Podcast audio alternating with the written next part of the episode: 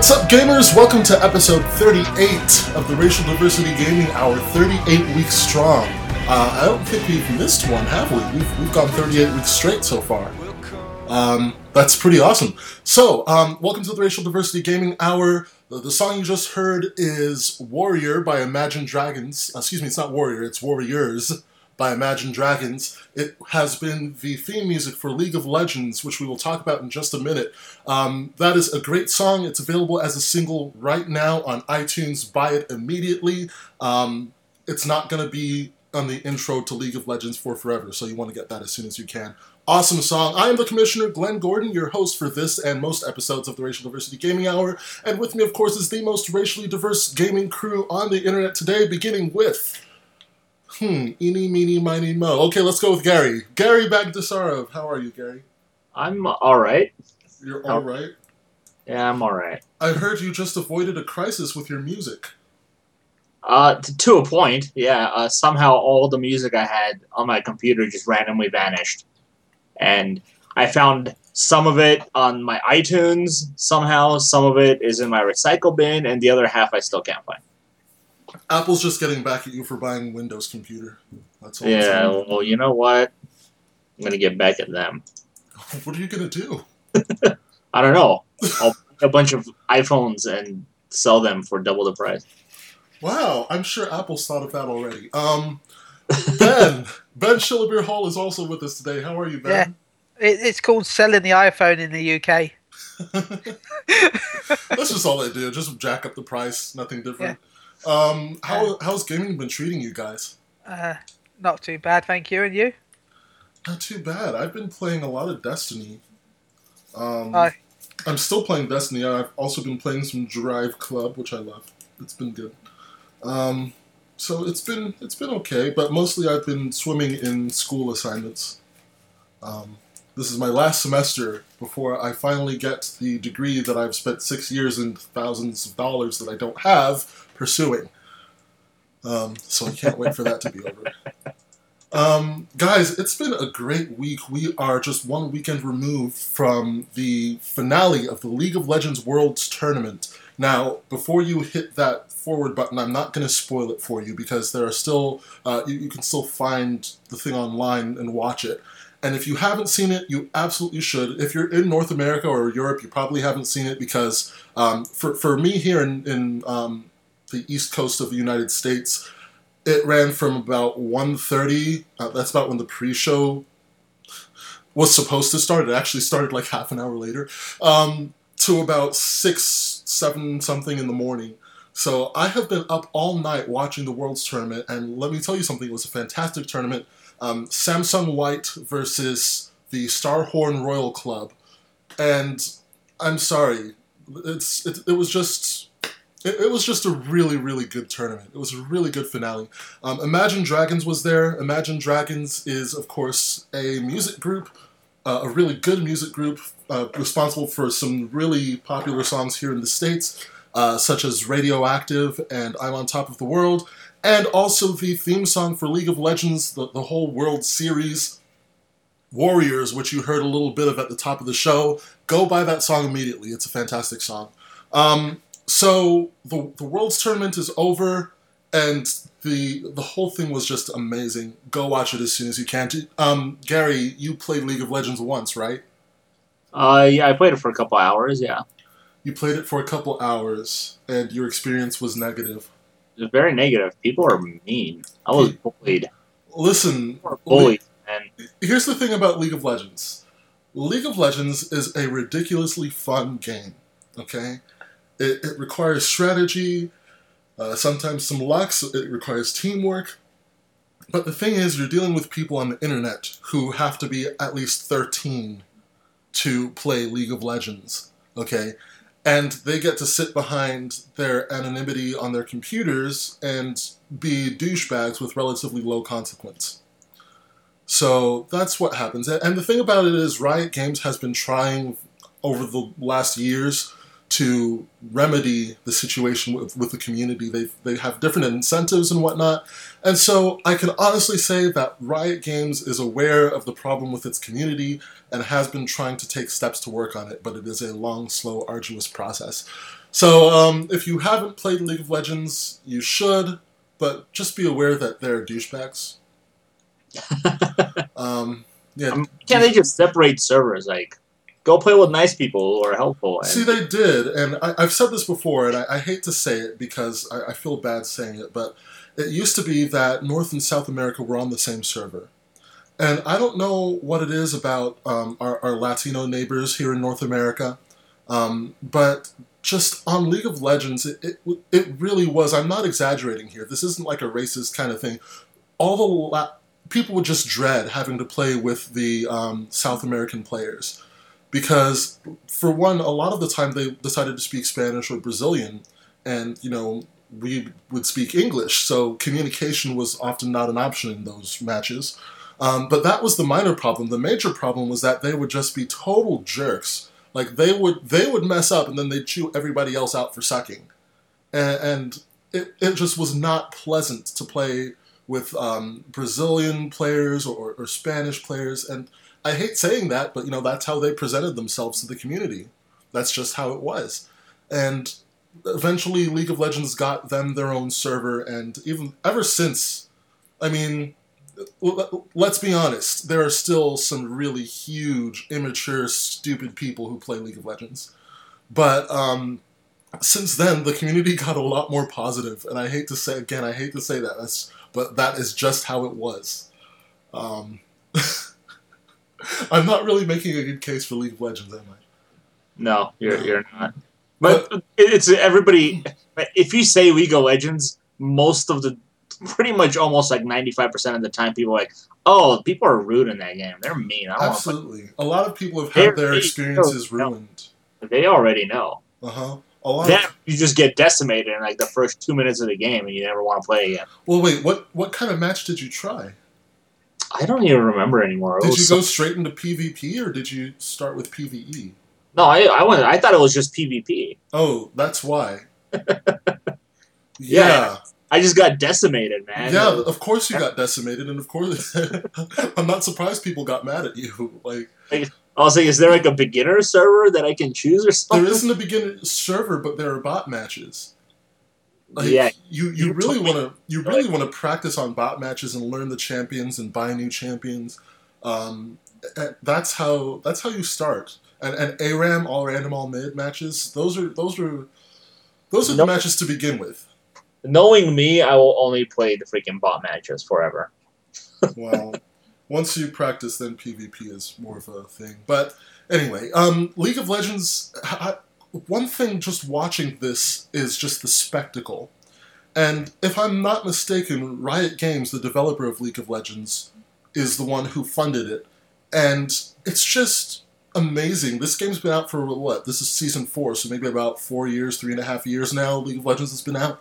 And they just took out a big stadium like Olympic sized stadium and they filled it with people watching a bunch of Asian people play a video game. And I'm just blown away by just how big Riot has gotten that it can A, afford to do this, and B, that it budgets so wisely it doesn't just pay its CEO like $5 billion.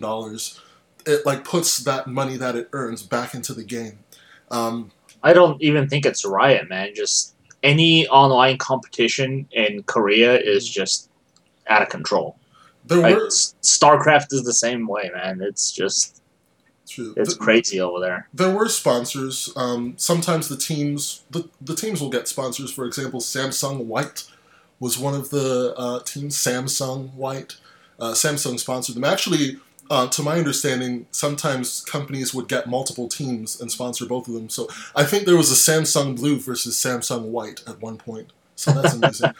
um, Coca Cola sponsored this, of course, because Coca Cola sponsors everything, and also um, Korean Air. And this was big enough that not only was it um, in a stadium in Korea and broadcast around the world, but there were also theaters around the world. Um, I think Coke was more responsible for the theaters, but um, kind of like the whole PlayStation E3 experience back in the summer, um, you could sit in the theater with a bunch of other League of Legends fans and watch the entire World's Tournament um, for six and a half hours. Uh, the six and a half hours. Um, but goodness, the spectacle, the fireworks. Uh, they had taiko drummers out there, and I know taiko is the Japanese word for it, and this was in Korea. I'm not sure what the Korean word is. I apologize. Um, and Imagine Dragons are actually the, the the members of Imagine Dragons are actually avid League of Legends fans, so that was kind of cool as well. Um, but if you haven't seen the World's Tournament and you've got a good six hours to kill, you know, just look it up online. It was Six hours, man. it was actually really yeah. We went to it was. I'm not going to spoil it, but it, it was really good. It was a good match. Um, ben, you feel? Do you feel ostracized? No, no, I'm I'm fine. You I'm haven't. You haven't played. League of Legends. Nah, no, You no should- League of Legends. You should give it a try. You should give it. I think every gamer should give League of. Let me rephrase. Every mature gamer who's not a total douchebag on the internet should give League of Legends a try. Automatically, I think that cuts out like seventy percent of gamers, but that's okay. Um, give League of Legends a try. It's I'll, free. I'll, I'll I'll give it a miss. We'll give it a I, miss. I I suck at the MOBA MOBA games. Oh, okay. Well, practice makes perfect, you know. Yeah, nah. I did get into the uh, uh what the the the DC MOBA beta game that's coming out. Hmm It's He's- already out. in a Oh, is it out? The full game is out? Yeah. Well, I've, I've, it's, but yeah, it's out. I thought it was an open beta. Hmm. Well, it's pretty much out from what I can tell. Yeah, well, I I was invited to the closed beta when they were still having it, but I never took the chance. Yeah, I played it a few times in the closed beta, but that's when I learned that I suck at MOBAs. Right. Okay, guys, um, let's go to our tweets. We have a lot of stuff on our Twitter this week. Um, we had some new followers. Welcome to Glenn Mendoza. Uh, he's my favorite because he shares a first name with me. Um, and also to Neil Bolt, who I think is working with PSU, in fact. Is he? yes. Well, welcome to you, Neil. Welcome to PSU. We're all from PlayStation Universe, so um, that's awesome. Um, I put out some questions on our Twitter last week. The first was, would you give up free uh, games on PS Plus for a stronger PSN? Actually, I think Gary, you were the one who posed this question last week, and I just stuck it on Twitter. And um, Eric Schwarzer at EricHan76 says, quite simply, absolutely. That's all he said. Absolutely, with an exclamation mark. Um, he would give up the free PlayStation Plus games for a stronger PlayStation Network. Neil Bolt, on the other hand, at Nezzko, N E Z Z K O, he says, no ta. I'm guessing that's a European thing. Uh, free games are the juicy part. Even if Sony could ensure better PSN, broadband is largely erratic for most peeps. So that's it. Um, if you have something to weigh in on that, then head to Twitter at the RDGH and give us a tweet. Um, Eric Schwarzer continued to tweet us after that. He asked us, "Have you heard of any potential release dates for the PS4 uh, virtual reality headset Morpheus? And does this interest you guys?"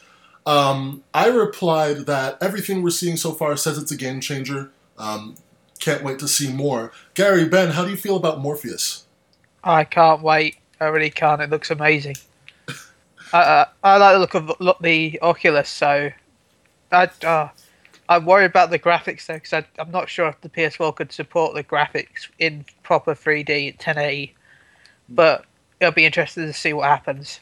Now, it's interesting you say that because I have heard people say that or, um, the uh, Oculus Rift had slightly better quality. Um, so, do you think it was a mistake then for Sony to make its own headset rather than just support um, Oculus Rift? Well, no, because Oculus Rift, well, especially now that it's owned by Facebook, would probably cost a lot of money to, you know, get the licensing for. They probably don't want it on their console. So it'd be interesting to. I, I see it as a good idea from Sony, you know, because um, there was also documents a long time ago showing that Microsoft had the same idea as well. Oh, really? Uh, Yeah, they had the same sort of virtual reality idea. It was part of like a plan they had. So it's not just Sony that ha- has had this idea. We pro- might even probably see it in the future from Microsoft Hmm. as they. So Well, I- I'm sure that Microsoft is just waiting to see how this all pans out, I think. yeah, because Well, they no. have not made a move at all on this. No, not all. I, I Well, they made the. They've got that um their IllumiRoom, haven't they? That they're working on. The thing about IllumiRoom and Room Alive, which we talked about, um, I think last episode or a couple episodes ago, um, they are not consumer. They're not able to be released for Room Alive, for example, takes six projectors and six Kinect sensors, and and has to have some computer in there somewhere. That's ridiculously expensive. The the projectors have to be mounted to your ceiling. That's not going to be consumer level for a good Ah. while. I, I have all those. Honestly, wink, wink. Nah. I, I, I have my own holodeck, really, but Yeah. don't tell anyone. Right. Um, Gary, how do you feel about Morpheus and all of this? I'm excited for more. I'm excited for virtual reality in general. I got to try out the Oculus Rift for about like two minutes uh, at the Salt Lake Comic Con. Um, yeah, it was great, but I also see a lot of issues that people will have with it. I mean, it's issues that we can pr- pretty much expect. I think people will be throwing up a lot. Uh, it's going to cause uh, probably seizures, very easy seizures. Uh, playing a scary game like Alien Isolation or Outlast will probably cause heart attacks to some people in VR. um, my problem with it though is, and it's kind of a problem with Sony. Uh, they're either too late to something or they're too early for it. Um, uh, to explain, I think they were too late with the PlayStation Move.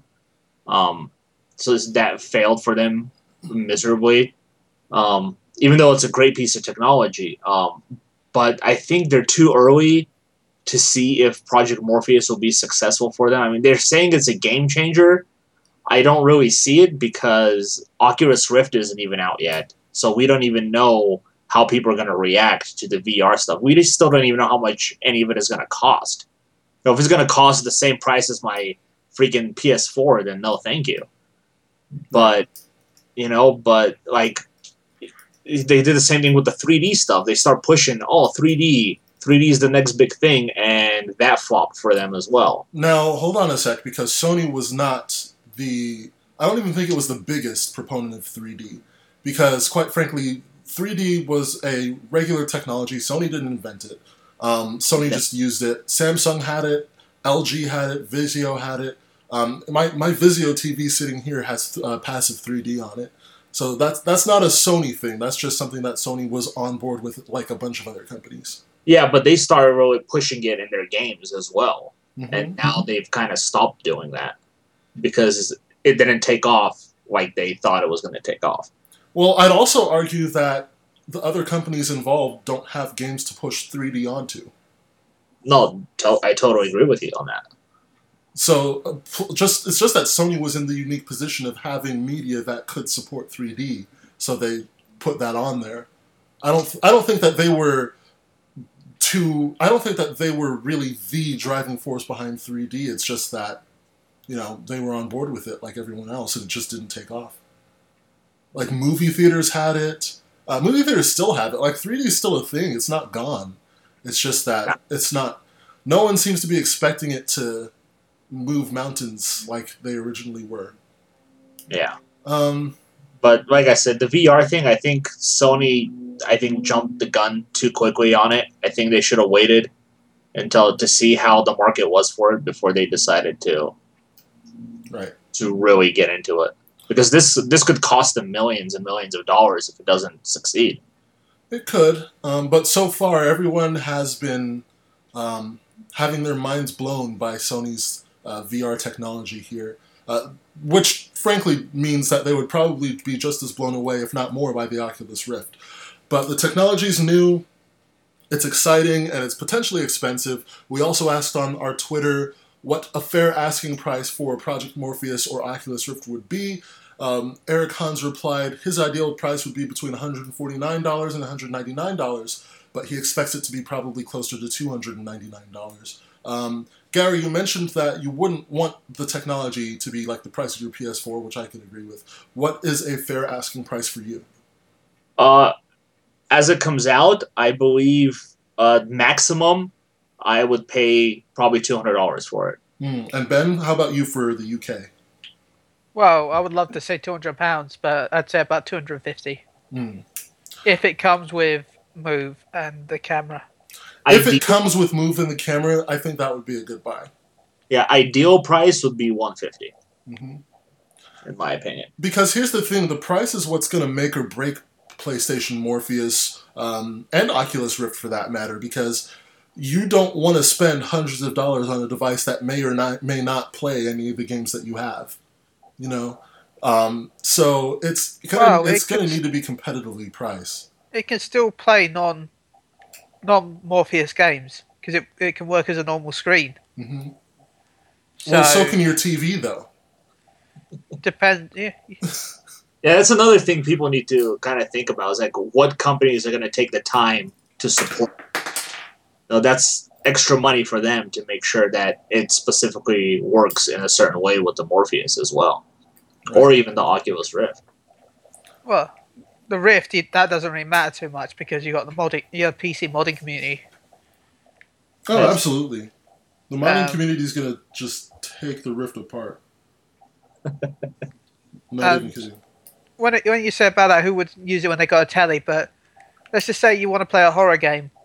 I would probably use the Morpheus over a TV because it'd be more immersive because you got your eyes covered and you got the headphones on for stereo sound. It'd be a lot more immersive than looking at the telly, even if it isn't in 3D. well, perhaps, but that seems like a very niche situation, doesn't it? Again, it depends on. Yeah, that is, but there's a few things I wouldn't mind doing it like a like an RPG. I'd probably do it as well if you know first person game. All right. Um, I want to move on here. This is a good conversation, but I need to move on here because we have a bunch more tweets. Um, our Twitter was busy this week. I, I love it. Uh, Glenn Mendoza at Mashimato says, um, in response to our, our episode last week, we were talking quite a bit about resolution. Um, he first asked when we record, which is usually on Sundays, which it is right now. Um, sometimes on Mondays, ju- just generally on the weekends. He also asked. Um, he also said, excuse me, he was already corrected to 1080p by his P- for his PS4. Um, his TV um, set the resolution for him to view. He said he can see resolution differences on uh, his 30-inch PC monitor uh, between his 30-inch PC monitor and his 50-inch TV. Uh, to which I replied, "Yeah, um, because if you have large differences in screens, yeah, you might notice a bit of a difference. Um, a 50-inch TV is a huge TV." Um, he also says the word that we're looking for is the auto upscaler in certain TVs. Remember, we were talking about the mode that displays different resolutions properly on your TV screen. He also says Vizio has a lower quality screen in comparison to Samsung, which uh, I agree with. Samsung is like one of the best um, as far as uh, TVs go, and as far as technology goes, they they've been really working hard. Um, Spark at the Spark in reply to our thing about whether or not the um, he would sacrifice PlayStation games for the PlayStation uh, network. He says, "Nope, I want both." Quite simply, thank you, Spark. Uh, the Fonz has gotten his hands on Infamous Second Son at last, and he loves them. He says, "I love Infamous Second Son and First Light on the PS4. Both innovative and play so smoothly and beautifully. Ten out of ten for both."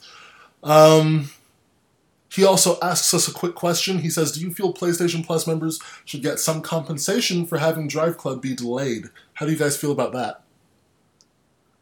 Well, Evolution Studios is thinking about possibly doing a compensation for the paid owners of Drive Club, but I don't know about if they're going to do a compensation for the free owners yet. Hmm. I Well, would compensate the free owners. They're not, they haven't even gone the free version yet. right, right. I guess the best compensation would be to add a couple more tracks for free. That wouldn't be too hard to do. And Yeah, tracks will be. It's probably going to be something simple like a DLC car or something. I don't know. Hmm. Well, look, enjoy a day of free full Fly Club. Probably uh, won't even game related. They'll probably give you like an extra month of PS Plus for free or something like that. To be honest, I'd prefer that over anything. let's let's return to this in just a minute. I really want to finish these tweets. Um, welcome to King XAD um, at IZDine007. Thanks for following. Um, Glenn Mendoza also says that he loves the banter that we bring, um, and we love that you love the banter that we bring. It's fun You're to welcome. bring. It's fun to bring banter. um, the Fonz says that um, He's not surprised that zombies will be in Call of Duty Advanced Warfare. He says, Who didn't see this coming? My opinion, not creative at all. As a zombie hater, I totally agree. I'm so sick of put, them putting zombies in everything. It's not creative at all. Um, we'll come back to that in just a moment, guys. Um, Adam Duffield tells us that his energy of drink of choice would have to be Red Bull just because it gives you wings. I remember that. We were talking about energy drinks. I'm guessing you're talking about the fact that Red Bull was getting sued. Is it really? Yeah. Um, in America, you can claim ten dollars compensation because um, some sports people decided that they're going to sue Red Bull because it never gave them enough energy. So and they won the they won the lawsuit. Did you know that a doctor once tried to sue Red Bull because it didn't actually give him wings? Wow, really? Yeah, yeah. To be, I, I, I, can, I can Th- believe it. there, are, there are dumb people in this world. Um, Adam Duffield at Duffman1986 says, "Glenn- uh, "Guys, is Glenn okay after the last podcast? He had quite a few rants, and I started to get worried about his health." Um, I, Let- Let's face it, that fly was really pissing you off. He's the angriest gamer you've ever heard. dude, the fly. My door was wide open. Like the fly had room to leave, but no, I'm just gonna fly around in circles around this guy's head. Um, the angriest Sony Nintendo. nerd. I, I am just fine. I am I'm just fine. Yeah, I did have a bit of a ranty week last week, but it was fun. I like getting stuff off my chest. Um, I, I, I'm reminded of Family Guy with Peter Griffin. He's like, you know what really grinds my gears? You know that that was my grinds my gears segment. Um, uh, Adam Duffield continues. Goodness, guys, I love these tweets. We might. There's just just so many of them. I love it. Uh, what do you guys think of firmware update 2.0? And in your view, what is the coolest feature included on it? What do you guys think? Uh, uh, um, yeah, USB music. It's the closest thing I'll get to my MP3s on my PS4. and Ben, Share play. SharePlay. Yeah. Uh, that is what again? That is allowing your friend to take control of your game online. Absolutely. I'm looking forward to that. That was originally announced back in February 2013. Um, that's pretty much it. There's a little more banter between Dane and Adam Duffield, um, part of which, uh, part of which he reiterated that he was concerned about my health. So, so thank you, Adam. I appreciate that. I'm doing well. I'm I'm I'm a okay. Um, Glenn Mendoza also had something else to say, but we will address that in just a bit. I would like to get started on some stories here. Um, after we published our last episode, remember we touched on, well, we touched on, we spent a lot of time on um, resolution. And when I posted it, there was actually a commenter on N4G that's, uh, his name's Red Raider 2011. And he said this. He had this to say about the whole resolution thing. He said, I don't care about 900p if that's all insert his system here can handle. I only care about it if it can handle more, but is purposely held back, quote, to avoid debates and stuff. Uh, just do the best the system can handle while having smooth gameplay, and I'm fine with it. Um, which, in my opinion, kind of sums things up really, really nicely. It, it's this whole resolution thing, why people are so upset. Um, even I, I still think they're overdoing it, to be honest. But he has a point when he says that it's not necessarily about 900p in itself, but the fact that one system is being held back and it's not using its full capability when it certainly can. Uh, how do you guys feel? I totally agree with that. That's yeah, I agree. Whole issue. If if it can do more and you're purposely not doing it because you want them each version to be the same, then that to me that's a problem. That's the same as taking the PC version, which you know you can make a whole lot better, but you purposely crap on it to make it the same, which is what they did with Watch Dogs because they found the freaking code in the game that that allowed them to up the graphics to the way it was when they first revealed the game.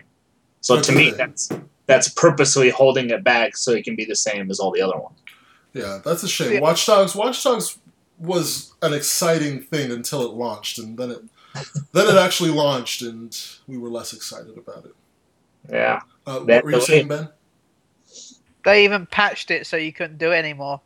What so you saying? could uh, fix the graphics That's that's what you call a patch. A patch that makes it worse. Yeah, that literally makes it so that it cannot be made better.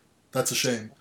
Um, Ubisoft. Uh, uh, this game again is by Ubisoft. Ubisoft was under fire for the whole parody thing with Assassin's Creed Unity, which which is interesting because Ubisoft was also behind Watch Dogs. So I don't know what Ubisoft is thinking, what kind of drugs they're on over there in France, but it's Oh, interestingly, they said that the PS4 can handle the 1080p for Assassin's Creed Unity. That's what they said.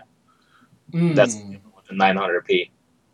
That's after they send the other statement saying the parity thing that pissed everybody off. Yeah, you know, I kind of, with the circumstances around them, I find that hard to buy.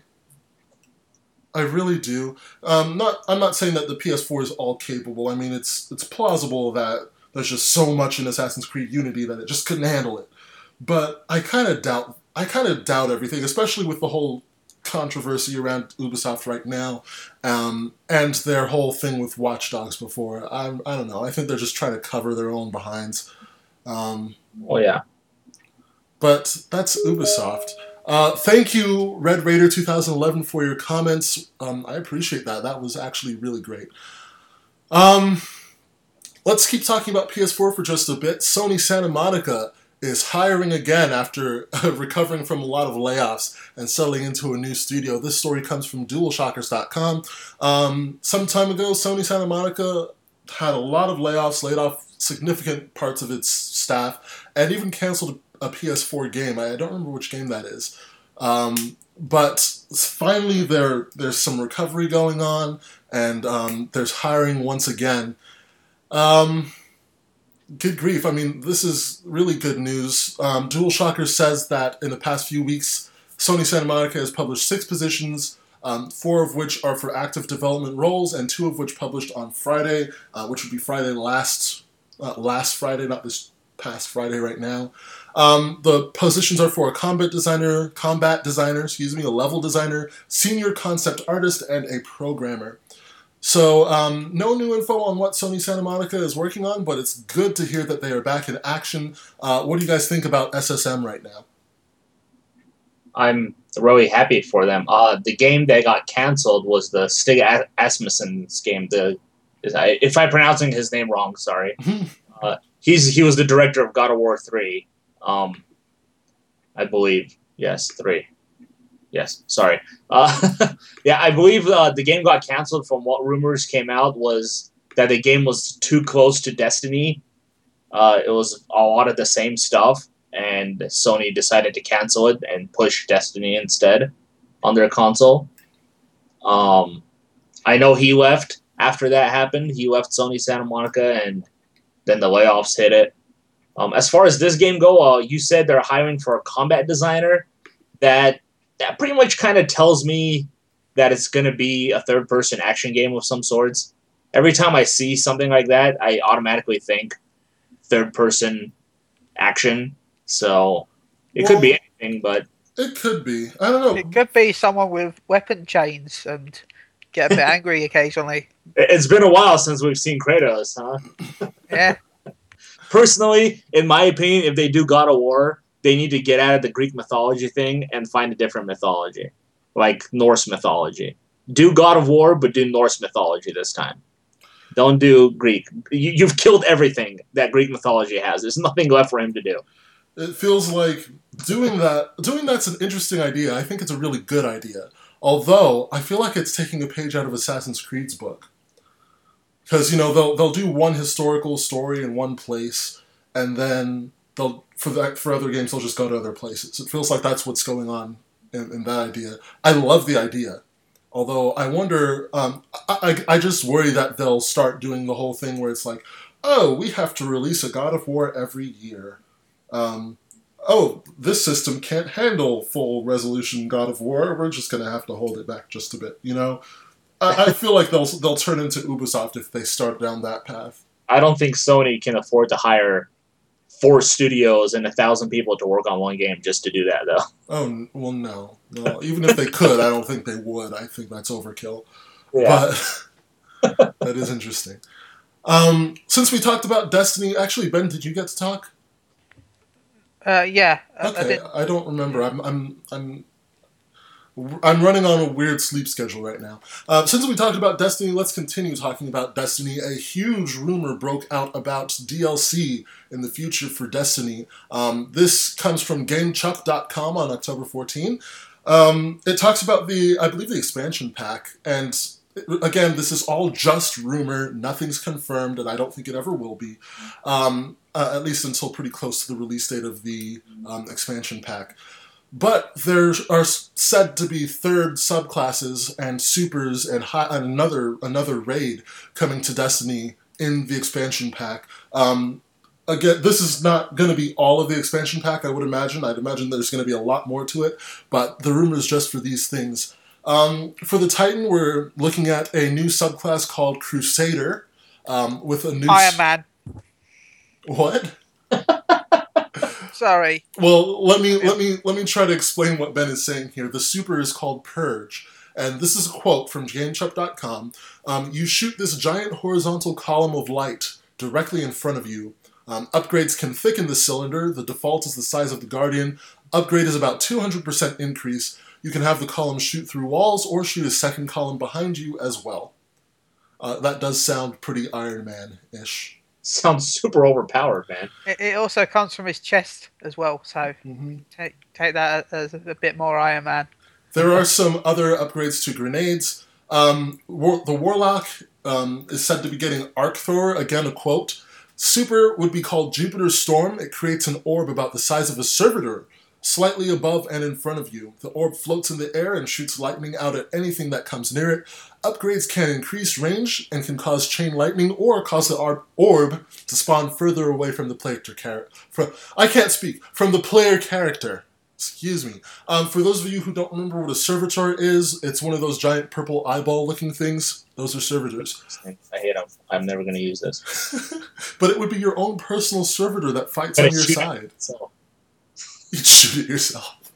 um, again, some grenade upgrades. Finally, um, Hunter, the Hunter class will get the Trapper subclass. Um, the super is called Void Well. It drops a Void Well onto the floor. Enemies inside the Void Well cannot jump and have reduced movement speed. Upgrades can reduce all enemy movement, prevent enemies from using abilities, or increase radius of Void Well.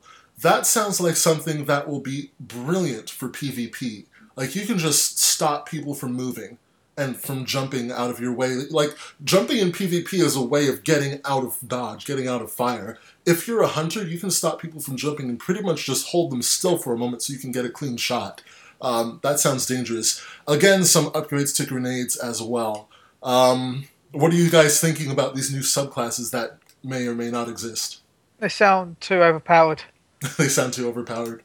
Um, uh, but I, th- if that that move does exist, it does come to true. My Titan will be amazing for that.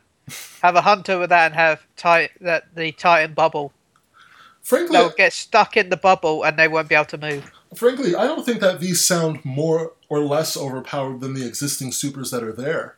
Um, because frankly, they're they're all pretty much one hit kills. A I mean- giant laser beam that can shoot through walls. Yeah, a blade that you just poke someone with and they die, you know, or a, a, a titan that can punch the ground and obliterate anyone in a radius of him. You know that it's the same kind of thing. It's it's still not through walls though. Not through. Yeah, that's true. It's not through walls. So what you're saying is Bungie has no idea how to balance their game. Yeah. Well, c- can I can I have my little rant soon? You have a, you never told me you had a rant. Go ahead. I have a little rant about Destiny. Oh, Uh, basically, a while ago, well, a couple of weeks ago, they nerfed one of the best weapons in the game called the Mm. Vex Mythoclast. Mm. Uh, and I mean, really nerfed. Basically, people in PvP complained that it was too overpowered, and I agree it was too overpowered for what it was. You could free hit kill a Guardian in PvP with it. Um, it was really fast, so it was pretty overpowered. But they nerfed it so much, it's now completely useless in both the PvE and PvP. Um, considering the fact that you had to beat hard raid to actually get the gun, and then you had to chance. It's only a rare chance of actually getting it. It felt like a nice gun because you had to really prove yourself to actually get it. Anyway, they're buffing up, which is good. Uh, they're changing the boss, which is good. Um, but right now, when you fight spoilers, everyone, by the way, spoilers if you haven't done the raid. Please be Slight careful with spoilers. spoilers. Slight spoilers. Basically, when you find the boss, uh, the furthest three people away tel- get teleported to another area, and then you're supposed to kill these three certain targets, and then you get teleported back, and then you fight the boss. Um, normally, three people stay outside that know what they're doing, and then three people go inside to, to do yeah the bit they're supposed to do. That way, you know you have the team, you know which who's going where and where they're stood. But Bungie have decided that teamwork is not what they want people to do. It seems because they're now changing it.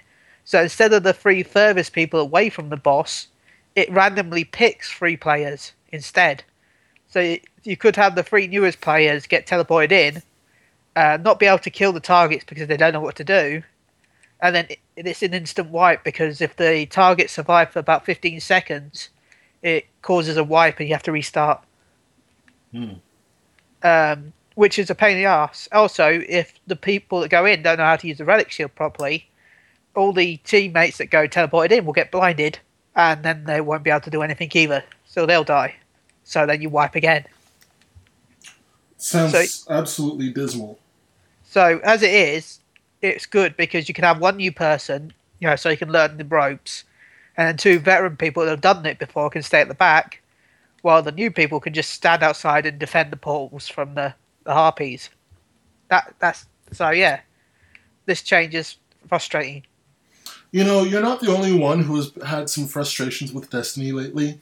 Um, I've been just having a terrible time with Destiny in PvP because just these little stupid glitches and, and things that the game's been doing. For example, um, I love using the fusion rifle in Destiny. It's my favorite weapon to use as far as PvP uh, goes because it takes some skill, it takes some timing. Um, because it's for those of you who don't know the fusion rifle, you have to charge it up and then it releases a big blast, and you also have to aim because if you hit something dead center, it might be a one-hit kill. But if you don't, eh, they'll probably survive, and then you'll have to charge it again, which means you're in trouble. So it takes it's powerful, but it takes some skill to use, and I love that about it. Here's the problem. Um, when I'm charging and I'm facing someone, if someone's about to attack me and I'm charging it, once my health gets down to the red, the charge breaks. So I'll be charging it, ready to fire off a shot to save myself from dying. And then my health will get into the red, the charge will break, and the shot will not fire, and I will take the damage and die. And See that's That- that's why you need the Plan C fusion rifle. It's overpowered. that just ticks me off. And, and I'm not even done. I'm not even done. Sometimes, not all the time, sometimes when I die, the game switches me from my special weapon to my primary. And it doesn't tell me. It's not consistent, so it's not something I can just learn to deal with because it happens every now and then. Like, I'll just die with my fusion rifle up. And then I'll wake up with my primary on and I won't realize it. It doesn't tell me. And then I'll get into a situation where I'm facing off with someone and I'll hold my button down expecting it to charge, and instead it just fires like auto rifle shots or something and I'm screwed. Because I, I wasn't expecting that. I'm in a situation where I need my fusion rifle and I have something completely different instead and it gets me killed. Not only that, but server lag. I cannot tell you how many times I have killed someone and they had time to kill me before they died. Like I dealt, I have dealt point blank shots that sh- that were one hit shots, and the person survived long enough to punch me down until I died, start running away before he just randomly died from my damage, and I got the credit for the kill. Like I should not. The person should never have time to kill me and begin to run away before they actually die from the shot I gave them three shots ago. Like, come on. Like there, there are just these little glitches and stuff in Destiny, bugs like that that just tick me off and make me dislike playing PvP in Destiny. By the way, while you were talking about the new DLC earlier, I kind of showed Gary pictures of the areas in the game already. The new areas? Yeah, the new areas that aren't aren't out yet. How did you find those? My skills.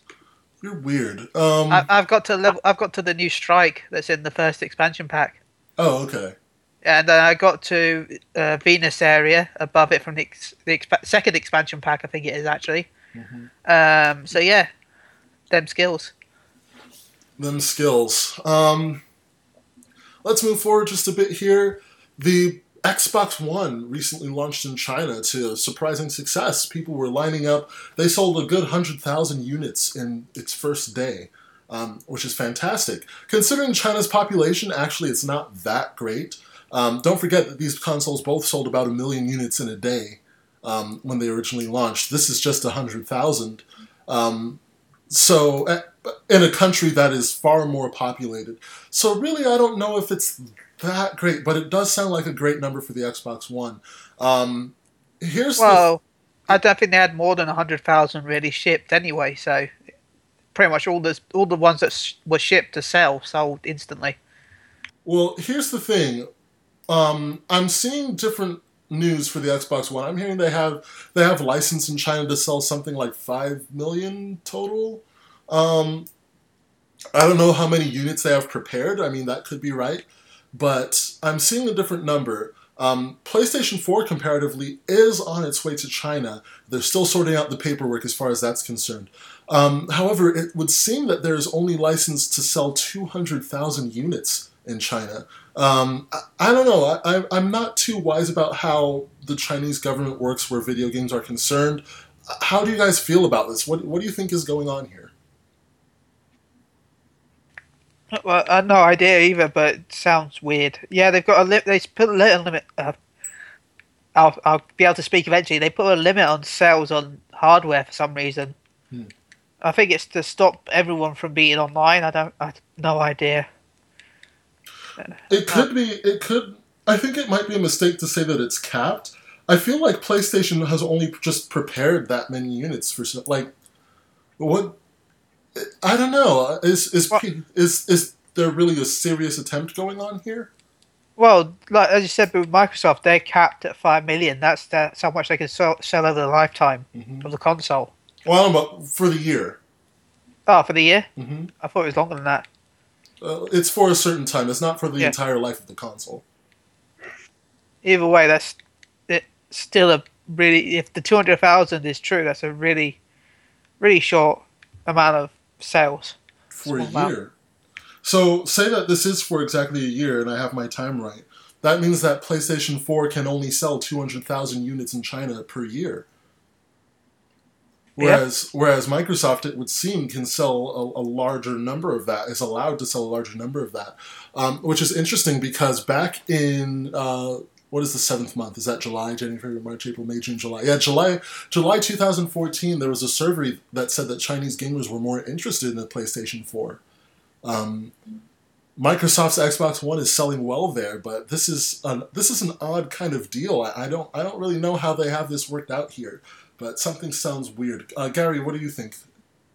Uh, it, it is weird, but I can also see maybe Sony and even Microsoft deciding, let's have this cap because you don't want to make too many systems, you know, uh, putting everything into, uh, you know, traditional Chinese takes a lot of time, mm-hmm. you know, and to me, it just seems like they're they're doing it because they don't actually they they know it's not going to sell what it's done everywhere else. So why you know, manufacture so many units if they're just going to sit on the shelves for so long when you can take that time and manufacture them to areas where it is going to sell. Right. So I, it, to, to me, I, I, I don't see it as a big problem for them. Uh, if if it isn't a Sony thing, if it's the Chinese government or something doing it, then maybe they're just doing because they don't want too many people to have it all at once. Like Ben said, it might be an internet issue. You know, it might shut down, you know, power or something like that. We don't know how things work over there. You know, I know they have the bans on so many things. This is the these are the, pretty much the first consoles that are ever going to hit China. So, well, remember there was a Nintendo GameCube ripoff thing that came out. I'm talking about officially.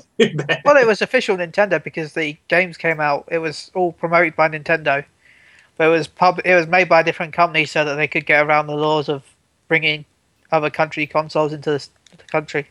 Oh, jeez. Right. They, they really just seem to be wary of foreign products and foreign media. Um, yeah, especially how many things are bootlegged over there. You know, so there's so many things in China that just get ripped off, and and China, like they're still having the iPhone issues in China. How many people? You know, they just make so many fake iPhones and they send them out into the world, and it sucks. Mhm. Man, I, I, I sure do like my new iFan 6 sax. So yeah, they're doing the same thing. They don't want their systems to be turned into that. right, right. Well, um, I mean, I'll keep we'll keep an eye on this. This is just kind of an odd story. I'm I don't know if you can tell how confused I am, um, but I'm not really even sure what to say about this. This sounds like a, an odd deal, but um, as Gary says, there could be good reasons for it. So I guess we'll find out. Um, this could be old news. I'm not sure. The date on this from kdramastars.com uh, says September 12th. In which case, I I feel like it should be taken with a grain of salt because, to my knowledge, it didn't blow up the, the gamer universe. Um, Mass Effect Trilogy for PS4 and Xbox One uh, remastered has been confirmed, according to KDramaStars.com. Um, and the Mass Effect 4 has been published on some retailer sites. Uh, K-Drama Stars says that the release date was revealed on retailer sites. That's not true. I'll explain in just a moment.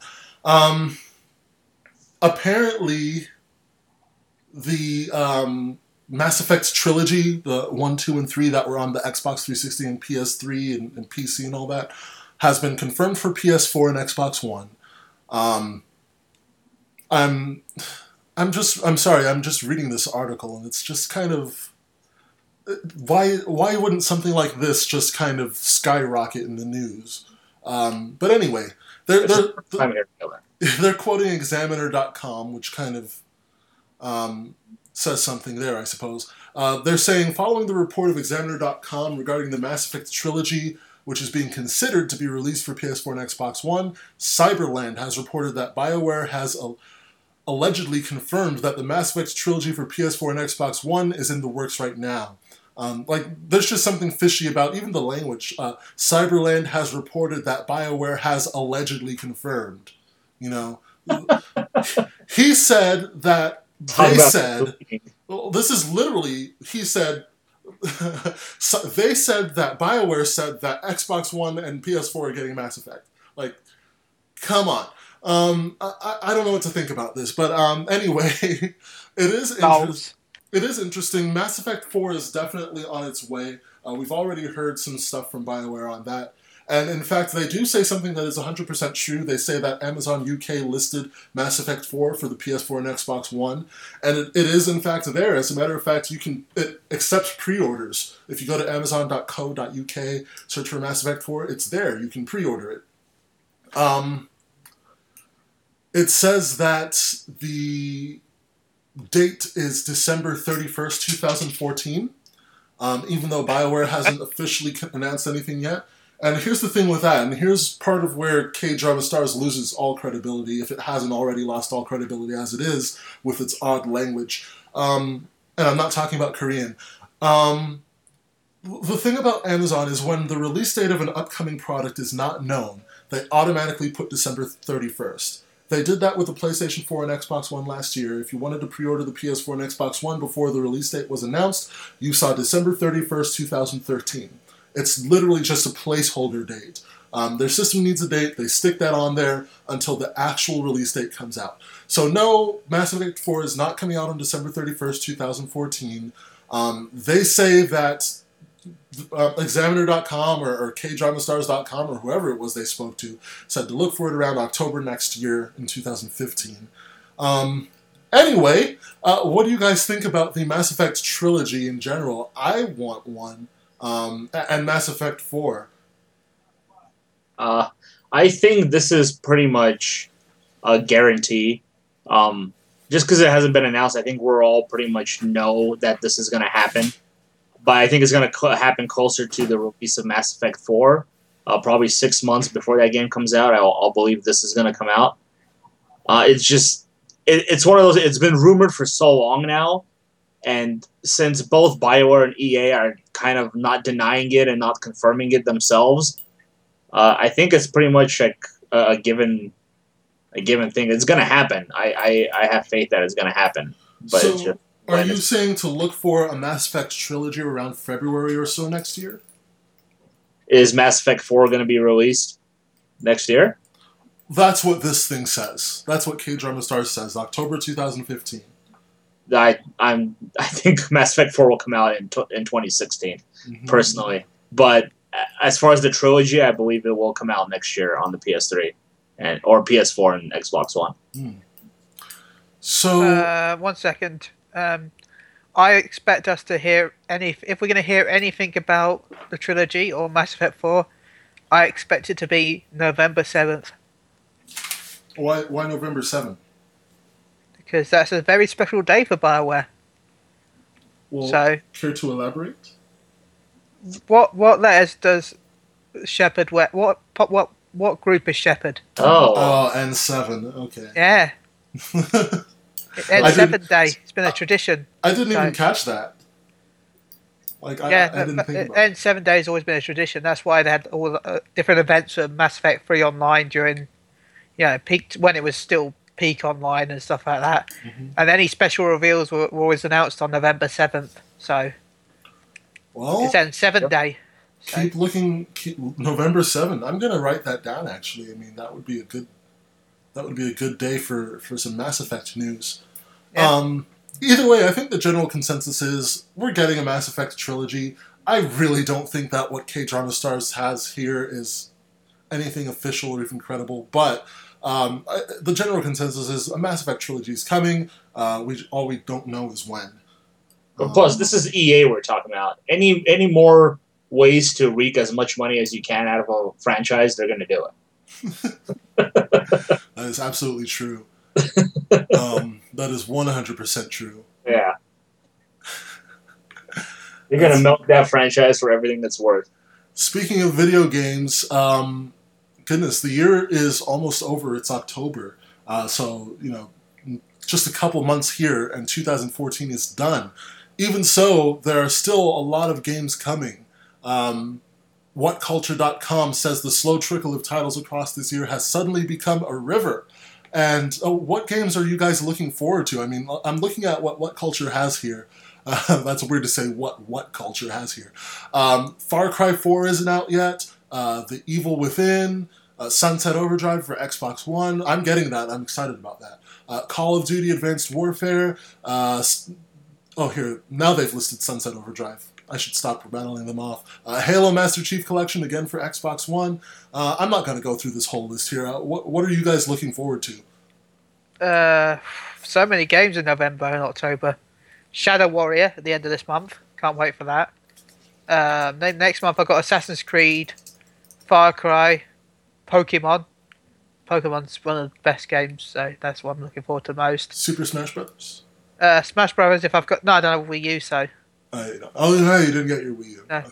nah. TV broke, so I had to have a choice: Do T- know, a TV or a Wii U. do you know that Bayonetta 2 has already gotten some reviews out?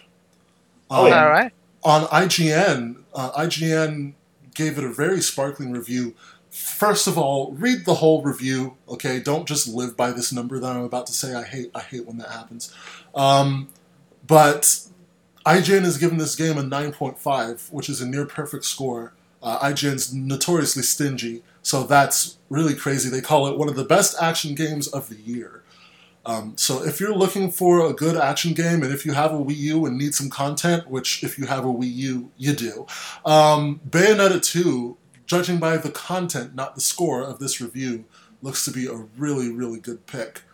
Um, When did IGN become stingy? I've known it as IG10 out of 10. they actually don't give a lot of tens. They really don't. Uh, it- but yeah, uh, there's so many games in November. I've got I'll the remember- Pokemon Steelbook on pre-order, so I can't wait for that. Uh, what, what were you saying, Gary? I was gonna say I will never forgive IGN for giving Skyrim Game of the Year, uh, and, and and this is why uh, they they gave God what did they give it? They they I believe they they scored it a nine five, but here's the reason I'll never forgive them. They gave Batman a nine five, right? Arkham City, the mm-hmm. same score, and then they talked about how amazing that game was, Arkham City compared to Skyrim, and then you get the game of the year, and all of a sudden it's Skyrim. Two days later, they release an article saying why Batman Arkham City deserved to be game of the year instead. And it's like they they knew they made the wrong choice, but they but they went with it anyway. And, and they decided to release a second article, and it just pissed me off. And you know what? Game Informer did the same thing. Uh, Game Informer gave Skyrim, I think, a nine, and they gave Batman Arkham City a ten. But yet they gave, I believe, they gave Skyrim the game of the year instead of Batman. How do you give a game that you scored higher less credibility than the game you scored lower? Well, I think you already said it. Credibility. It's something that IGN is missing these days. Um, Best Oh. bugs of the year, 10 out of 10. I'll tell you one game that won't be out before 2014. The Crew. Uh, Ubisoft, once again, Ubisoft, um, has delayed The Crew until I think they said February or March next year. No, it's December. No, No, yeah, they moved it to December. They pushed Yeah. it back a month. They moved it back again. No, no, I'm, I'm saying the wrong game. That's what's happening. I already talked about the crew before. There was a game that, ah, there was a game that got delayed till February or March. Do you remember what it was? Project Cars. Project, Project Cars. Cars. That's what I'm looking for. Sorry. So, see, I told you I'm on a. I told you I'm on a wrong. I'm on a weird sleep schedule. I've written this down wrong.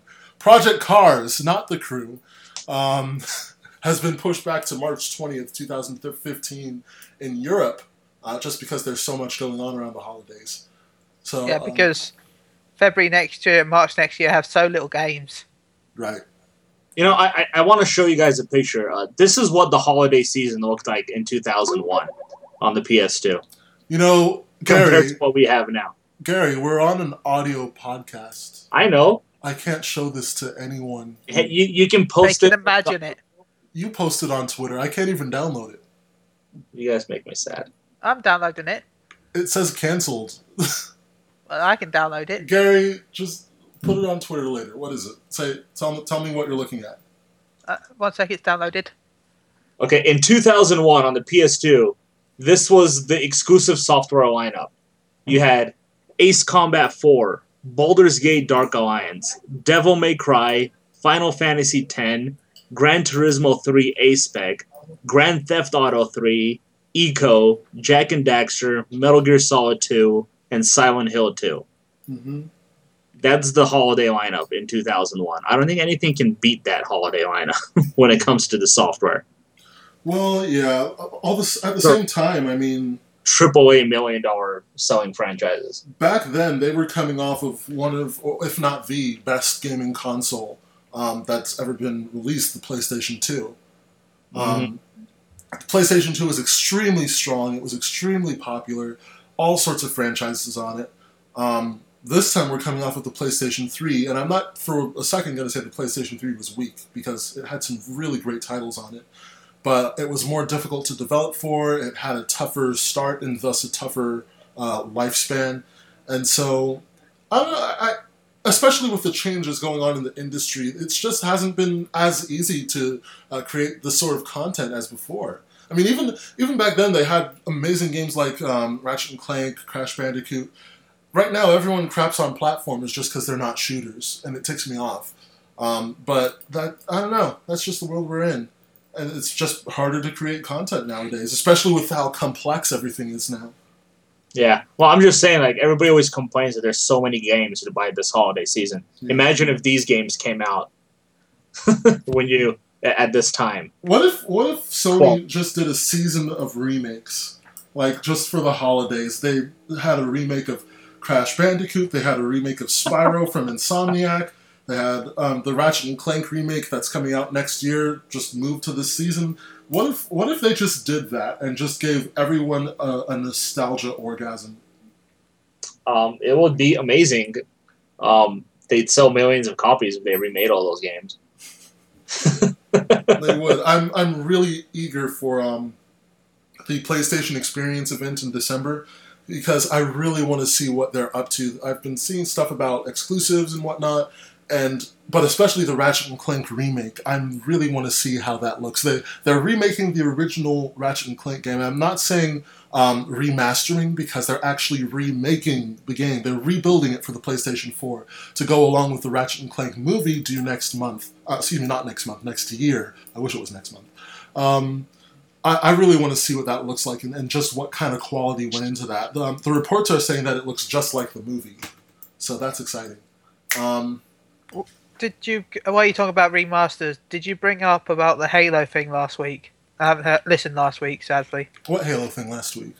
Well, no. Did you bring up Halo the Halo remaster last week during the podcast? I no. don't remember. I don't think okay. so. Okay. Did you know that the sorry sorry to derail, but did you know the Halo remaster has a day one patch of twenty gigabytes? What? Yeah. That even that even made his dog start barking. What the hell? yeah, the day one patch for Halo Halo um, Master Chief Collection is 20 gigs. Are they just like finishing the game after they publish it or something? That's uh, what it seems like. what the heck? No, they they couldn't fit the whole game onto a Blu-ray disc, so they split off the multiplayer, and the multiplayer is the patch. See, that's something that ticked me off about the Xbox 360 last time. Um, I think it was just because the 360 didn't have the Blu-ray drive, so it would sometimes big games that would come out like Final Fantasy 13 was one of them, and they'd have to release this game on two separate discs. Uh, like I, I, hope that they're not gonna. I mean, come on. Uh, how big is the download file going to be for the Master Chief Collection? Well, 70 gig, I guess. Wow. It would have to be. The disc yeah. is if they're going for a dual layer Blu-ray disc, that's yeah. 50 gigs. Mm-hmm. You're telling me the Master Chief Collection is over 50 gigs? Now let's let's supposedly. Be, let's be Wait, fair got, remember, here. got let's be fair the, here. You have it's not just one game. It's like yeah. a bunch of different games remastered and or rebuilt into yeah. this generation. So it's gonna take up a ridiculous amount of space. But this sounds like something you would probably want to buy the physical copy for instead of the the digital. But remember, you can preload the patch. Okay. So, so you, will be able to download the patch before the game comes out. Well, I mean, I hope so. That's that's a huge patch. Um, we should also say the Master Chief Collection will be 1080p and run at 60 frames a second. Yeah. So you also got to remember you got two different versions of the engine as well because you got the Halo 2 remaster and the original Halo 2 because you can switch between the two different graphic styles. You can um, have the original graphics if you want as well. I'm, I'm going to be getting this game. I, I'm so excited. My Xbox come. My very first Xbox ever comes next week. But um, if you're playing the remastered version of Halo 2, it doesn't run at 1080p. Only the original version does. Okay. Mm. My uh, Xbox comes next week, and my friend is getting this game for me, the Master Chief Collection, just because I'm not that interested in Halo but this way I can actually play. Um, Unfortunately, it doesn't come with the best Halo, and that's ODST, in my opinion. Well, you know. I thought you were going to say Wars for a second there. no. yeah, so that's good stuff for Halo Master Chief Collection. Look for that next month, I believe, November 11, is it? I think so. Uh, somewhere around there. So uh, look for that next month that's going to be a big nostalgia shot for a lot of Xbox gamers. Um, but it means nothing to me. I, have never played. No, I've played Halo with my friend a couple times, but uh, it's always been a game I've kind of wanted to try. But it's not a game that I'm going to flip out over. It's just not. I haven't played it before. So, um, but we'll see. I'm to get it, and we'll see how I how I like it. Um, Sony put some strengthening things into the PlayStation Network last Monday, October 13, 2014, with scheduled maintenance, uh, during which time there were, quote, back end improvements to the network. Um, because just ask Sir Mix-a-Lot, it's always a good idea to have a healthy back end. Um, I, let me be honest, I don't know where that came from. Um, so it, it was just a, a normal maintenance period. There was an unexpected maintenance period. Um, it- no, not even a maintenance period. It was just downtime. The PlayStation Network went down. Um, but it sounds like they're starting to strengthen it and, and make it better. We know that they're starting to invest in it, starting to make it uh, a stronger network. Um, so here we go. Some some hopefully some fruits of their labor. And it's only been a week, I guess, but PlayStation Network hasn't been down since. So I guess that's a start. You know. Uh, I don't know about you guys, but every time they finish maintenance, like something on PSN doesn't work for me. Mm-hmm. The PlayStation Store doesn't load. There's an error, or my friends list doesn't show up. I never know who's online. My messages never get sent. It's always something after maintenance. Yeah, this is going back to the last topic. You should get an Xbox One so we can play games. Uh, I, I highly doubt that. I'm, I'm happy with my Wii U. Thank you. Your Wii U. My Wii U, dude, that system is amazing. I don't care what anybody says. That's one of the best systems Nintendo has put out. Good. If only they knew how to sell it, they wouldn't be in this problem. Like I said, if if it had the same amount or the same software that the PS3 and 360 had, I would have bought a Wii U over those, Hmm. over my PS3. The same software? Oh, so like the same games? Yeah. Well, I thought you would have said the same kind of hardware because, I mean, the Wii U isn't powerful enough to handle some of the stuff that's on PS4 and Xbox One. I'm talking about like third party. Third party I, stuff. I don't know. Mario Kart 8 just looks too fantastic for it to, to, to be such a low quality game, in my opinion. Like Mario Kart 8 looks like a next gen PS4, Xbox One title to me. hmm So, but then again, that's Nintendo. They know how to utilize their their system better than everybody else can. Oh, absolutely. The Nintendo's, I mean, it helps that they make a lot of their own games. Yeah. Um, they're, they're really all about the first party stuff. So they have the best grasp on what the system can do and how to use it. So they can get the most out of it. And, and it's all profit. And, well, it's not all profit, but they, they make a lot more profit per sale uh, than either Sony or Microsoft does. Um, So that's something. But anyway, good news for PlayStation. Uh, PSN is starting to get stronger, and we will see how the beast returns, um, or, or how the beast grows in the first place, whichever you want to say. Um, of course, Michael Pachter has been in the news as of late. Um, Michael Pachter. What what would I do if I met Michael Pachter? You tell him his he's more wrong than he is right. I don't. He doesn't need me to tell him that.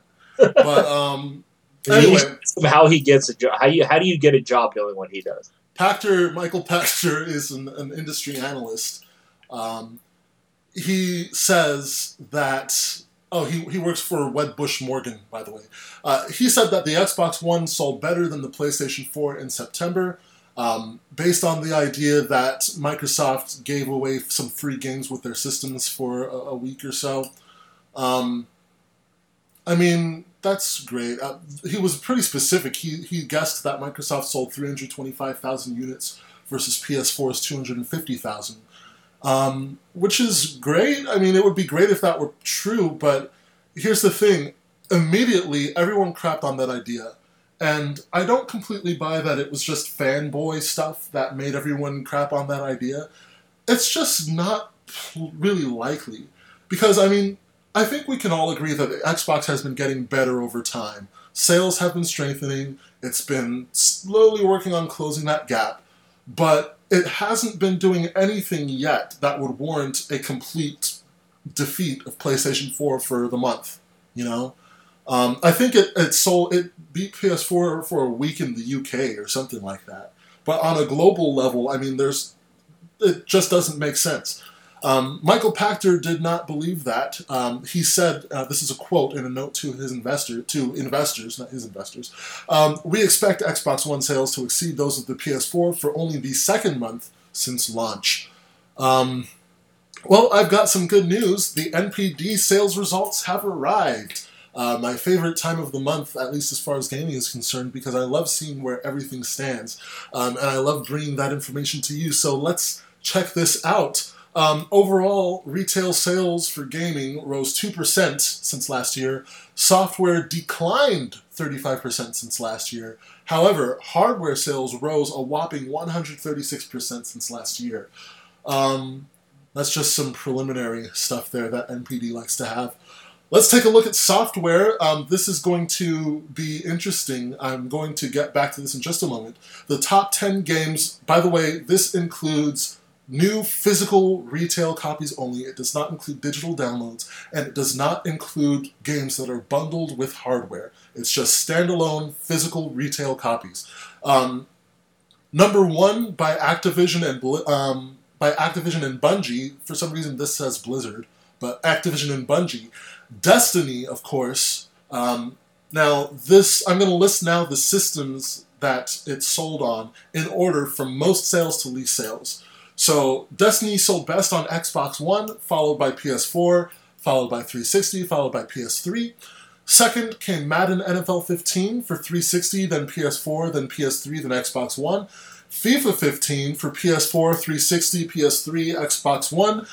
Wii, uh, I'm guessing it means Wii U, it just says Wii. Uh, PS Vita, and then 3DS. Yes, Vita beat the 3DS there. Super Smash Bros. for 3DS because it is not out on the Wii U just yet. Middle Earth Shadow of Mordor for PS4, then Xbox One, then PC. Uh, NHL 15 for PS4, then Xbox One, then 360, then PS3. Minecraft for 360, then PS3. The Sims 4 for PC.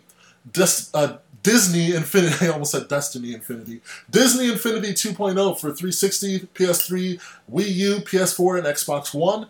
Um, interesting how that sold better on the um, previous gen consoles and then the Wii U before the next gen consoles, uh, the, current gen consoles. Finally, at number 10, Diablo 3 Reaper of Souls for PS4, then 360, then PS3, then Xbox One, then PC. Um, instantly, people just beelined toward that number one rank for Destiny. The physical copy sold more on the Xbox One than the PS4. And um, just real quick, uh, Gary and Ben, what do you think's going on there? Because this was definitely touted as a PS4 game. There was more content for the PS4. There was a bundle for the PS4. It was all about PS4. Yet the standalone physical copies sold more on the Xbox One. What's going on?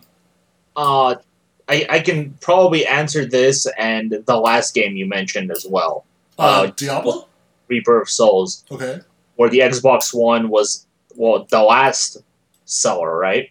It sold the Um, least Xbox One, right? It sold the least on PC, but Xbox One just above that. Okay. Uh, I think that right there kind of shows you the demographic of the Xbox One player uh, or Microsoft player. Uh, at least the majority of it is they, from what I'm gathering in this, is they are more into the shooters than they are the RPGs or any other type of game. Yeah.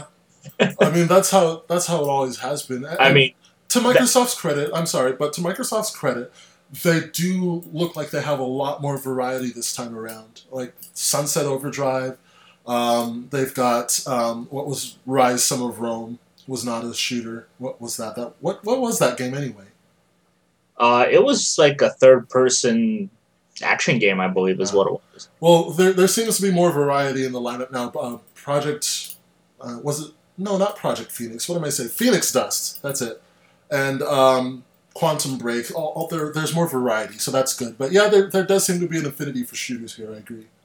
Yeah, and I think that kind of a, plus it's it's Bungie, Microsoft, and well, not my Xbox players know Bungie as Halo. Mm-hmm.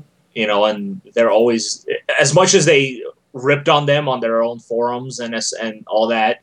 They're still they all those people still probably went out and bought Destiny. All those people who ripped ripped on them just because it's still Bungie and they have faith in Bungie. I don't know about that. I just think it's because it sounded like a really good game. Uh, to tell the truth, I don't. I don't know a lot of people who buy a game just because X developer worked on it. A a lot of people, you know, you really have to sell the game to it, not just the company behind the game. Yeah, but then again, like you said, that's retail copies. Mm-hmm. I'd really like to see what the digital side looks like because Sony is pushing the digital side so hard right now, uh, more so than Microsoft is, uh, especially with oh you can preload the game, you know, before before you start playing it. So that could be a huge factor for it as well. Um, Ben, what do you think's going on? Well, yours, I don't know. I can't remember if Xbox 360 had this bundle as well, but you got to remember anyone who purchased the PS3 copy of Destiny got a free copy of the PS4 version as well. It was the same for Xbox One, uh, Xbox actually. Okay, well, either way, that's still a good deal. That, um, again, I think the same thing with the Gary. They pushed the digital side so much that, you know, I think that's where most of the sales probably went to. Right. Um, here, I I can agree with that because here's the thing, um, PS4 did uh, did not just sell normal physical copies of Bungie, and neither did Xbox One. They sold digital as well. But PS4 had that Destiny bundle, and let's be honest, I think they sold a lot of Destiny bundles because this is the first time they had a white console out. Um, it's always been the, the standard black PS4. Now they have a different one out that's like kind of limited or kind of special or something, bundled with Destiny uh, for 449 US dollars. I think they sold a lot of those, you know? And so this does not count digital sales, but it also does not count sales of Destiny with that bundle. So, like Gary was saying, with and, and Ben for that matter, with the bundle, you know, I would posit that perhaps PS4 did outsell Xbox One as far as copies of the game go. It's just that the digital and the bundle are not included in that. No, and that's that's Sony. Sony will Sony or Activision will have to release those numbers. Absolutely, and the thing is, they probably won't. Activision might, just for promotional things, but um, Sony is usually pretty tight-lipped unless it has reached some kind of quick big milestone. They they usually just post the the top downloaded games of the month, Mhm. but that they don't tell you the numbers. So Right. Um. Well, there's going to be a little more on that in just a little bit. Let's just have some quick notes here from NPD. Smash Brothers sold 705,000 copies. Uh, 135 of those were digital. The rest were physical. Hyrule Warriors sold 190,000 uh, combined digital and physical. Mario Kart sold 60,000 copies, digital and physical. Um, Destiny is the best selling game so far this year, uh, beating Watch Dogs, which had the title of most pre ordered new IP. Nope, now that goes to Destiny. Um, as illustrated by this note here, but an even more prestigious feat was that uh, Destiny had the best launch month of all time for any new IP. Um, it also affected the rest of the uh, industry, I guess. PlayStation Plus subscriptions have doubled since Destiny's launch, and PlayStation Store revenue increased nearly 90% since last year. Um, let's take a look at hardware here. Notes for hardware the PS4 sales nearly tripled from August. Um, it's the best selling month that they've had, I guess, since launch. Um, VentureBeat reports that they've sold almost, um, uh, excuse me, not almost, approximately 550,000 units, though that does not explicitly list this as the correct sales volume. Um, so more than half a million units sold, thanks in part to Destiny. I'm telling you, man, that that Destiny bundle is definitely part of that. I I'd be shocked if it wasn't. Um, the Nintendo 3DS sold 140,000 units, which is 40% less than last month. Um, Wii U sales are up nearly 50% from last month. On the contrary, um, are you are you clapping or is that something else, Gary? that's something else. Sorry, Oh, I thought you were applauding because you just praised the Wii U a while back. Oh, I- Um, I should have. Good job. So 3DS sales down a little over 40%, Wii U sales up nearly 50%. Um, that's interesting, and it's really good for the Wii U, who this time last year was the joke of the gaming industry. Um, un- unfair, perhaps unfairly so. No, it was fairly so. They had no idea how to sell that thing, but Wii U is starting its comeback. Um, thoughts on the hardware sales, guys? I find it interesting the 3DS went down in sales, but then again, that was for September. Uh, I would like to see what it is for October when Smash Brothers came out. Absolutely. Yes, and that and the bundle that that one had as well, the special, the special edition with the with the characters on the 3DS. How much that one sold? Mhm. Uh, I, I know some people like just buy the 3DSs with the special designs just for collectors purposes because they just want it, which is weird. That's But- part of why I bought my 3DS. I got the uh, Pokemon XY thing, the blue one. And Yes, I, and- yeah. There, there are people who just like buy four or five 3DSs. They never open them. They just want them just because of the design, and they can never get it again. You know. well, but- that's kind of silly, Um, in I also opinion. I, I I'm I am really happy for the Wii U because not only do you have Bayonetta two coming out, which I don't think is going to sell as many copies as what everybody might think it will do, especially with the great ratings and reviews that it has been getting.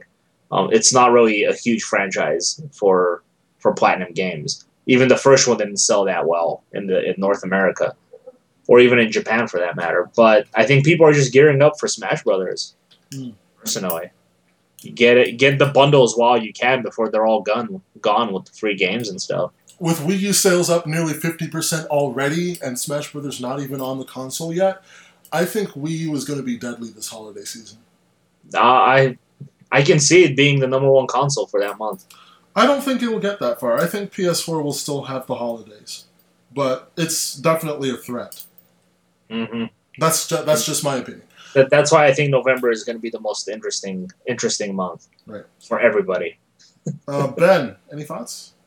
I, I, I agree with Gary. I actually think Nintendo might have Christmas this year. Nintendo might have Christmas this year. There's not a huge amount of games coming out for PlayStation that are exclusive to PlayStation, really, for Christmas. You you got what Little Big Planet still. Um, Yeah, each each console has one exclusive game Yeah, coming out. but. Smash Brothers is quite a big game. Okay. Yeah, but it is one game. So I don't know. We'll But see. is Smash Brothers. It's Smash Brothers. And Brothers. I think you forgot what Mario Kart did for Nintendo as well when they came out. Mario Kart did great things for Nintendo, but it didn't push it up past either of its competitors. It did. in The only, the only problem with uh, the only problem with this is the fact that it could also hurt the fact that um, we've also got Smash Brothers on the 3DS already, Mm-hmm. and that work that might not help with sales on the Wii U. Yeah. Um, especially as they've announced the stuff like the fact that they've decre- yeah they've made the game have less content just because of the 3DS version. yeah, that's yeah, a like- stupid move. I'm going to say that. That's a stupid So move. that Uh, I don't know if you guys seen uh, the the rumors going around now. It was listed on Amazon. I think it's still listed on Amazon as one of the features of the Wii U version is they're adding a level editor, so you can create your own levels in the Wii U version of that game now.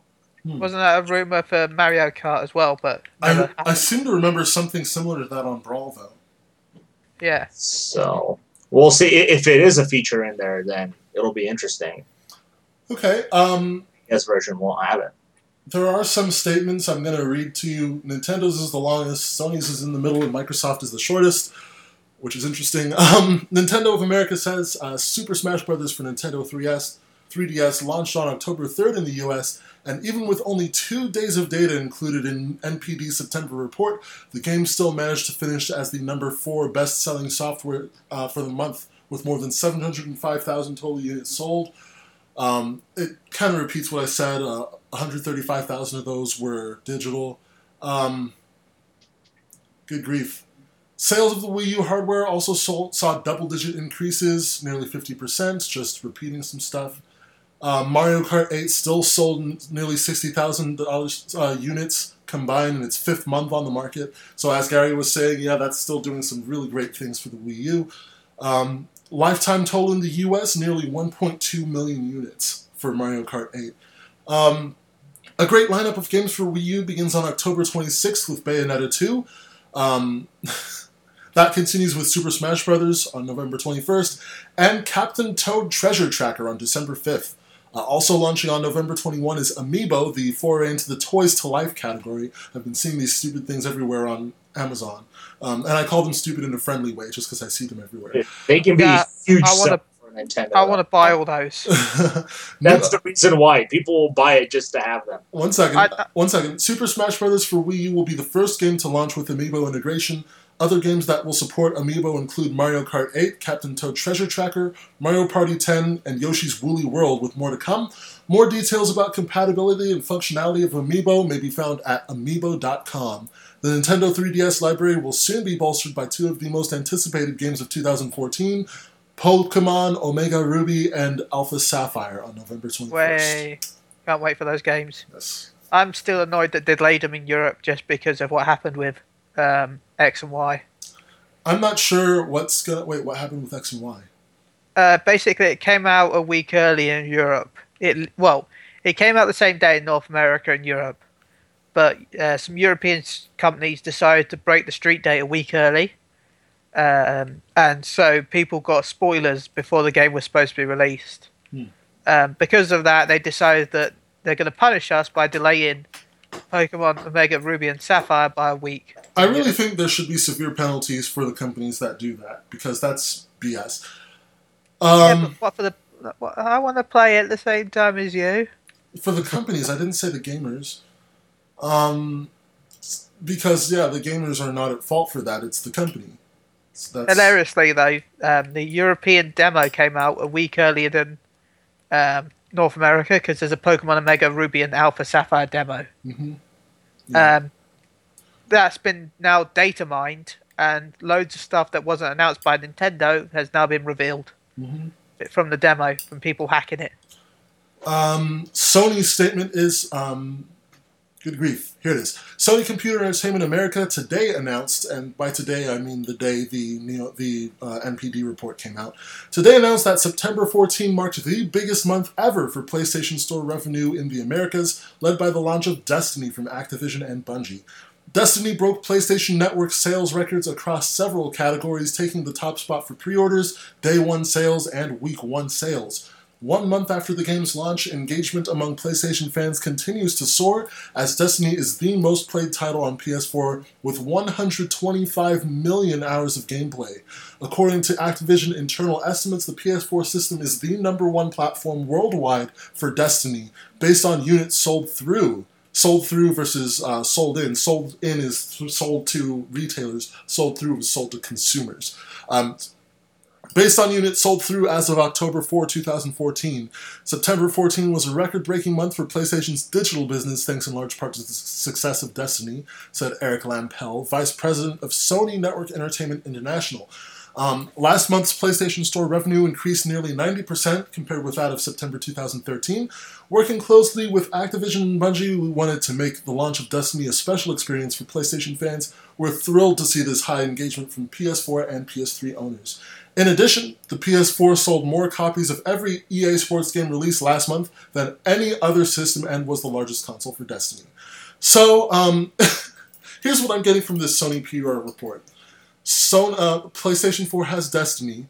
Uh, PlayStation 4 is doing well because of Destiny. Thank you, Destiny. We love you, Destiny. Um, buy Destiny on PS4 because Destiny's on PS4. Um, yeah, we, we did this thing with EA, um, but yeah, we have Destiny. We're destined to be together. Like, I mean, seriously, they already said that it was the largest console for Destiny like 50 times, and then they end with, yeah, we sold more copy of e- any EA sports game released since last month, and we also have Destiny. So, good job.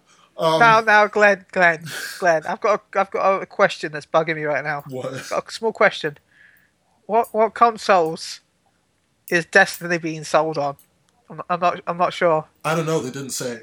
Um, Okay, okay, thank you. If, if anyone has any ideas, email us at podcast at Yeah, just, just if you if you know if you have any idea what console um, Destiny is doing really well on, just tweet us at the RDGH because we have no idea. I don't think they said. No idea. Um, but good on you, Sony. Um, yeah, that I think that points back to the whole Destiny thing before because Activision's saying that um, PS4 is the number one console for Destiny, but XBO sold more standalone physical copies. So the digital and the um, bundle are definitely having an effect on that.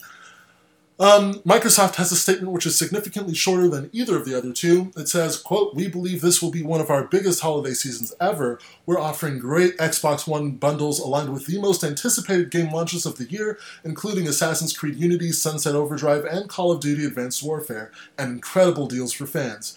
Combined with blockbusters like Halo, the Master Chief Collection, Grand Theft Auto 5, Destiny, and Forza Horizon 2, we are committed to making Xbox One a great place to play this holiday. Um, I find it interesting that they lump uh, Sunset Overdrive and Assassin's Creed Unity and COD Advanced Warfare in with the most anticipated game launches of the year. Um, those definitely went to Watch Dogs and Destiny. But I, I'm not saying that people aren't anticipating AC Unity or Sunset Overdrive or COD, because, I mean, they are. Those look like really great games. But most of the best of the year, no, no. Watch Dogs and even Drive, even Drive Club got more hype than um, Sunset Overdrive did. So uh, we'll see, we'll see. Can I just just just add something? Uh, I think the most surprising move of this year from any company and from any game is the fact that Activision is giving you the next gen version of Call of Duty Advanced Warfare for free if you buy the previous gen version. Mhm. So if you buy the PlayStation 3 version, you get the PS4 version for free, um, Yeah. which I believe they did. They're doing with Destiny, aren't they? Yeah, but they're only doing it on PlayStation consoles with Call of Duty. Oh, not for Xbox. Last I knew, not for Xbox. That would It be could have changed, surprising. but Because originally PlayStation was said to be the, the console for Call of Duty, but then Xbox One has the Call of Duty special console, but with a one terabyte hard drive. Like it, it's been starting to feel like Call of Duty is going back the way of the Xbox. But you know, this if this is a PlayStation only deal, that's odd to me. Uh, t- to me, that's the most surprising move ever Okay. because this is Call of Duty and Activision is very stingy when it comes to Call of Duty. Right. Well, we don't know the, the details behind it. Microsoft could have had something to do with it. Although, at this point, I doubt that Microsoft would turn down anything that would get more people onto an Xbox. So, Yeah. um, If anything, this deal would have helped them more than Sony. speaking of Call of Duty, there's something interesting about our software sales figures. This is the first month that I ever remember where Call of Duty Ghosts was not on the top 10 list. Finally! Finally, it's gone. It's gone. But it sucks because we're about to have Advanced Warfare, and we know that that's going to be on there for another full year or so. So Uh, that's awesome. here it I hate to say it, but I'm buying Advanced Warfare. I'm going to midnight launch. Oh, really? Yeah, I'm going to the day minus one launch. I've never owned a Call of Duty game. I don't. I- f- I, I don't feel I- like I don't feel like ruining a good thing. You should buy. You should buy Black Ops, I and then you should not actually play the game. You should do the cheat code, and then play Zork, and that is a superior game. a friend let me borrow his copy of Black Ops. I, I Well, didn't play it. I just gave it back to him. Okay. Ah, why? No, you should load Zork up. Zork is the best game ever. Oh, Ten stop. out of ten. Ju- Eleven out of just ten. stop. I can make Zork right now if I wanted to. North. North. I'm sure Ben would Oh, be very happy if you did. Yeah. It's a North, text adventure game. Here, type something in, Ben. I'll tell you where to go. North.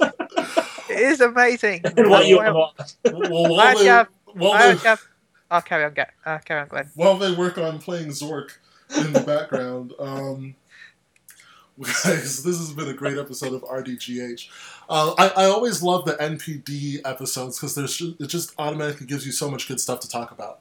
Um, so, if you have any comments or any thoughts, uh, Ben goes north. Uh, any comments or any thoughts on um, NPD results, on anything we've talked about, head to our Twitter at the RDGH. Send us a tweet. We will read it on the air next week for episode 39. Um, thanks for participating, guys, and thanks to Gary and Ben for being here. I always love working with you guys. Um, Thank you for having us, like always. you run into a sign that says "Believe in Gary." wow, uh, this is the most interesting game ever. Um, It's the Zork, man. once again, guys, um, even if you don't play League of Legends, just go to iTunes and download um, Imagine Dragons' new single "Warriors." Such a good song. You definitely want to do that. Um, also, if you Ben replies, I kneel in front of it and go, "Thank God for Chili." Um, also, if you're into some video game music, there is a group called Anamanaguchi. I will say it again just because you probably didn't catch that. Anamanaguchi. Um, they do electronic music, which makes them close to my heart as it is. But here's the thing their instrument of choice is hacked video game systems. So they literally take NESs and Game Boy Advances, they hack them, and they make them produce these sounds, which they turn into music. There is a song called Endless Fantasy that you must listen to. It is the best. Like I, I've tweeted them to see if I could um, I tweeted them to see if I could use one of their songs on the podcast because I, I, I, want, I want you guys to hear this song. It's so good. Um, go on iTunes and search for Anamanaguchi. You can download their whole album, Endless Fantasy. It's 22 songs and it's only like $9.99. Um, Amazon has it as well, but I think the price is different. Um, they also have a single out called Pop It, which is. I, I don't care for the vocals, but the music is just ridiculously catchy. So, Anamanaguchi and Imagine Dragons Warriors gamers, this is music for you. This is music that you want to listen to. Um, so thank you for um, checking those out, which you should do immediately. Um, I, I, can't say it enough. Just go check out this music, guys. Uh, did I say go check out this music? Uh, okay, go check out this music. Um, just an update. Um, the sign that said "Believe in Gary" that Chili was kneeling in front of has now crumbled and fallen on and killed Ben. Um, so I guess I'll be signing off for him. Um, Gary, how can people contact you? Uh, you can contact me on Twitter at Gaglaush, that's G A G L A U S H, or on my PSU email at Gary, that's G A R R I, at PSU.com. Is Ben alive? Has Do you have a revive stone? there is no revive stone. This is Zork. Once you're dead, you start over. Oh. I, I, have respawned. Oh, he's respawned. Uh, I have okay. Respawned. Ben, how can people uh, contact you, sir? Well, as I'm not part of PSU anymore, you can contact me on Twitter at chili underscore UK, um, and chili on the forums. I don't like this, Ben. it, it, it, doesn't feel complete, but that's okay. Um, if you want to, you can contact me on Twitter at goglenn underscore at g o g l e n n underscore or by email at glenn.gordon at psu.com. And don't forget to follow us on Twitter at the RDGH and look out for our new questions this week, which I will be posting. It was fun last week, so we're going to do it again. Um, and that's all we've got for you this week. Tune in next week for another uh, exciting. Uh, can can can I can I end with a couple of one a little thing to say? Oh, go ahead.